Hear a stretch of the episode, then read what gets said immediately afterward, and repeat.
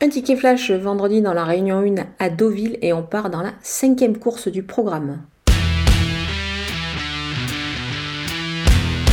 Le numéro 7 euh, avec Laura est un cheval qui est très dur à l'effort, on l'a vu lors de sa dernière tentative, il s'était très bien comporté justement, c'était sur ce parcours, il n'avait rien lâché, il, il, terminait une belle troisième place.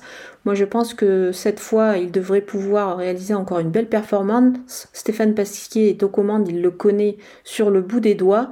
Avec un parcours caché et malgré le 15 à la corde, je pense que ces deux-là devraient conclure sur la, sur la plus haute marge du podium. C'est pour cette raison qu'on peut les jouer au jeu simple gagnant placé.